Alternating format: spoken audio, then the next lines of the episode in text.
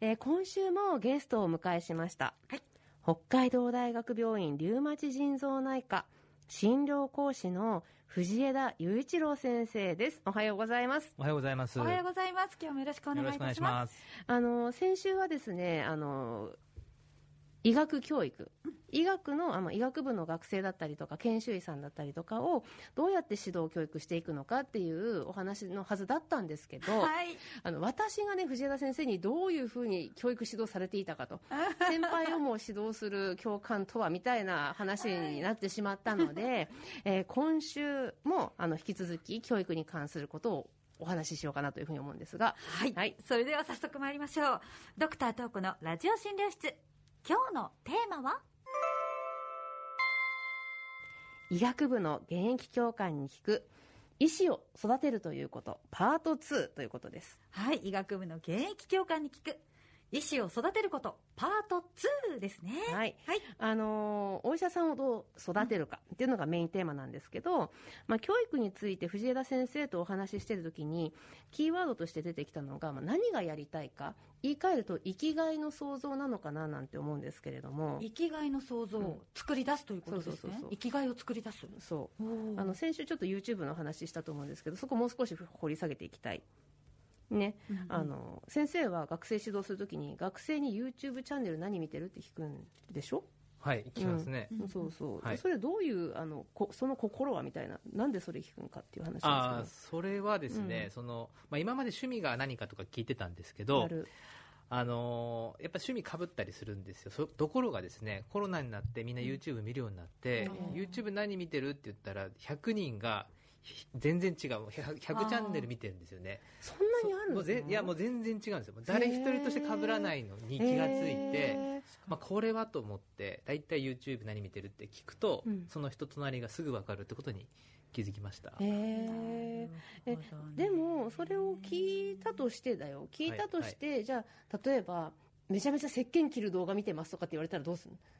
いやなんでそんな石鹸切る動画が好きなのって掘り下げちゃうかもしれない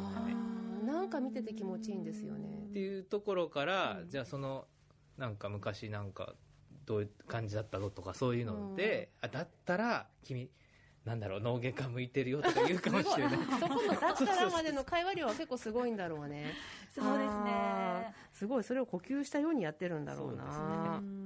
で藤枝先生はあの高校生時代に野球に没頭していたというお話を伺ったんですけれども、はい、そうですね。このやっぱり高校野球が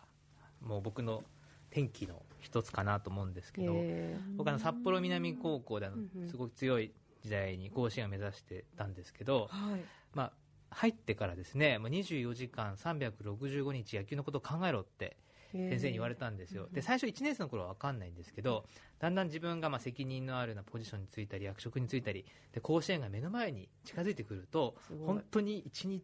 1秒ずっと野球のことを考えるようになるんですよね。その時経験したこと全てを野球につなげる。もう食べるものとか見た本とか、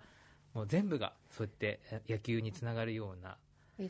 ことをしてたんですよ、どうつながるんですか？例えば私目の前のキャベツが野球にどうつながるかなんて分かんないんいや目の前のキャベツをつなげたことはないんですけど、まあ、本当例えばご飯を食べるときに僕は左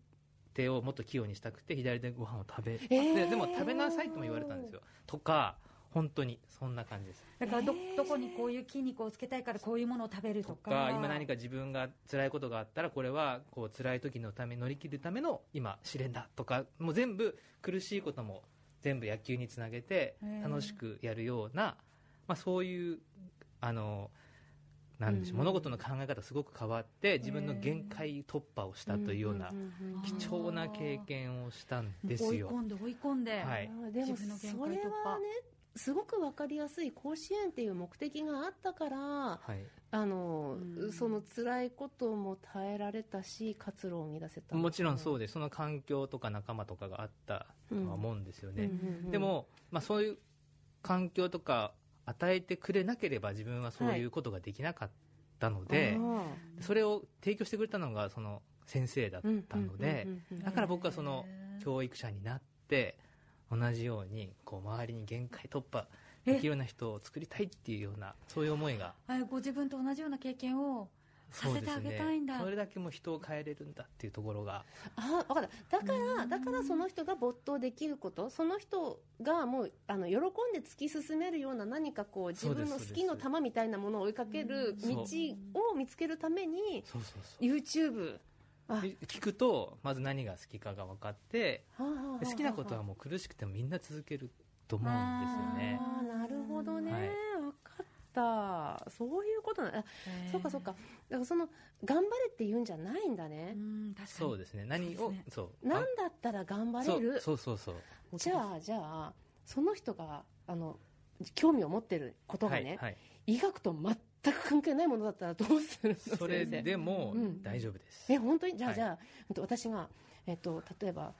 なんなんだろう東子先生が？私が、はい、私が学生だとして学生で、はい、あのいや私ねあの凶悪犯罪とかのやつにすごい興味があるんですよね、うん、なんか見ちゃうんですよそういうのとかって言ったらどうする？それはあれです、うん、もしかしたらその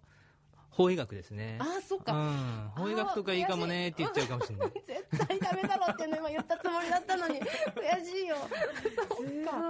何でも持っていくんだな、持っていきますよ。任せてください。すごい。何でもいきますよ。山本さんもいきますよ。あ、山本さん行こう行こうじゃあ。何でしょうか？限界突破してみて。限界突破ですか、山本さんのじゃあ僕がこれから、え今後の将来について。いいねいいね。僕がちょっと。ありがとうございます。はい。今山本さんこういう仕事されてますけれども、はい、まあこういう仕事じゃなかったとして、まあ子供の頃でいいんですけど、どんな仕事に就きたかったとかはありますか？子供の頃は興味がありすぎる子供だったんですけれども最近はやっぱり私食べることが好きで、はいはい、だから作ることを好きになったんですよね。だから、ね、例えばしゃべる仕事をしていなかったとしたら料理の仕事とか目指してたんじゃないかなと思いますね、はい、今やってみようと思わないですか？今はあのまあそうですね。やれます。山さんやれるんですよ。そうなんそうなんですか？そうなんですでも料理を自分が作ることが好きというのもあるんですけど、例えば今の仕事を生かしてこう料理を作るような現場に入って、例えば、まあ、自分で YouTube でも作ってもいいと思うんですけど、あのまあ、作る仕事と携わったりとか、まあ、それこそでも今発信できるじゃないですか。すごい、はい、あれだ自分の興味がどっから来たのかを紐とかなんか気づきを促すんだね。そうですね、うん、じゃあ藤田先生教育以外に何か今先生没頭してることってあります、はい、今僕大学で研究もしてるんですけど、やっぱりあの僕はリウマチ、えー、膠原病という難病をやっていまして、うん、で今、えー、なかなか薬がないのが痛みとか、だるいとか、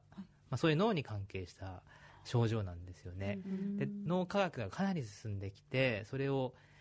えー、まあ MRI とか使ったり、まあ、マウスの実験などでだいぶメカニズムが解明されてきてもう少しのとこなんですよね、でそこで今何もできなくて困ってるっていう患者さんを、まあ、何とかしたいっていう思いで今その痛みとかそういう倦怠感とかそういう脳の研究を今やってますあれだねやっぱり先生はそういう医学的な言葉で定量化できない患者さんの主観的な痛みとか辛さっていうのってうんと昔から言ってましたね。言ってました？言ってた。あの、やっぱ寄り添いたいんだと思いますよ。はい、その患者さんの、もう、な、ば、もう釈然としない、なんかこう、辛さの塊みたいなやつを、なんとかしたいんだ、みたいなことをおっしゃってたので、で先生はずっとそう思ってるのね。そうなんですよ。そこになんか活路が見出せたらそれは素晴らしいことだよね。なかなかあのね、外来やっててもさ先生なんかすごく辛いんですみたいなことを訴える患者さんにどう言ってあげたらいいのか言葉の処方箋すらなかなか見つからない時あるじゃないですか。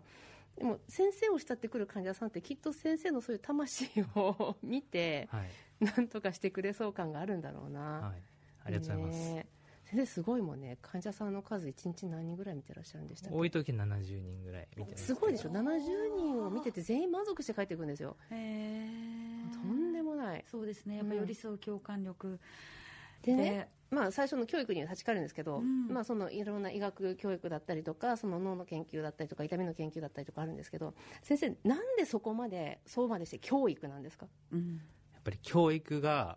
イノベーション教育が発明だと思うんですよね。発明？どういうこと、はい、人をやはり育てていくともう僕が思いもよらない成長を遂げていく後輩たちがいっぱいいるんですよ。それでも僕がコントロールできないところでいろんなものが社会が変わっていくので、ちょっとでもスイッチを押して周りが変わっていくと、まあ、社会が変わる世界が変わるってそういうふうに思っているので一番効率がいい時間はかかるんだけれども世界をもう圧倒的に変えるのは教育だと思ってます多分ね先生にしか見えないスイッチがあるんですよ。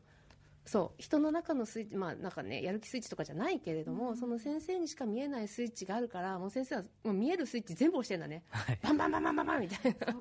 な。それがその後でさらにバーッとこう光ってどんどんどんどんスイッチが点灯していって、うん、それをしてイノベーションだと。そうですね。素晴らしいね。押していこう、押していこ。う、ね、そうですね、はい、なんかいろんな方が こう本当にこうパワーをもらってあ気づきでなんか、ね、自分の人生切り開いていってる言うんですね。こうやるんだねじゃあこの今のね藤枝先生の教育手法みたいなものを自分のものとしてあの身につけてみたい方はですね、うん、えー、もし北大医学部に通われている学生さんがいらっしゃいましたらリュウマチ腎臓内科の門を叩いてみてください、はい、ね、あの選択実習とかあるかもしれないので藤枝先生ってご指名いただければですね限界突破させてもらえるかもしれません。任せてください。さてそろそろお時間が来てしまいました。藤枝先生ラジオにご出演いかがでしたか？いやあの当初話すような内容じゃないのをたくさん話させてもらって よかったのかなと思うんですけどまた呼んでいただければと思います、はいはい、ありがとうございます、はい、先週今週と北海道大学病院リウマチ腎臓内科診療講師の藤枝雄一郎先生をゲストにお迎えしてお送りいたしました。藤枝先生ありがとうございました。ありがとうございました。ありがとうございました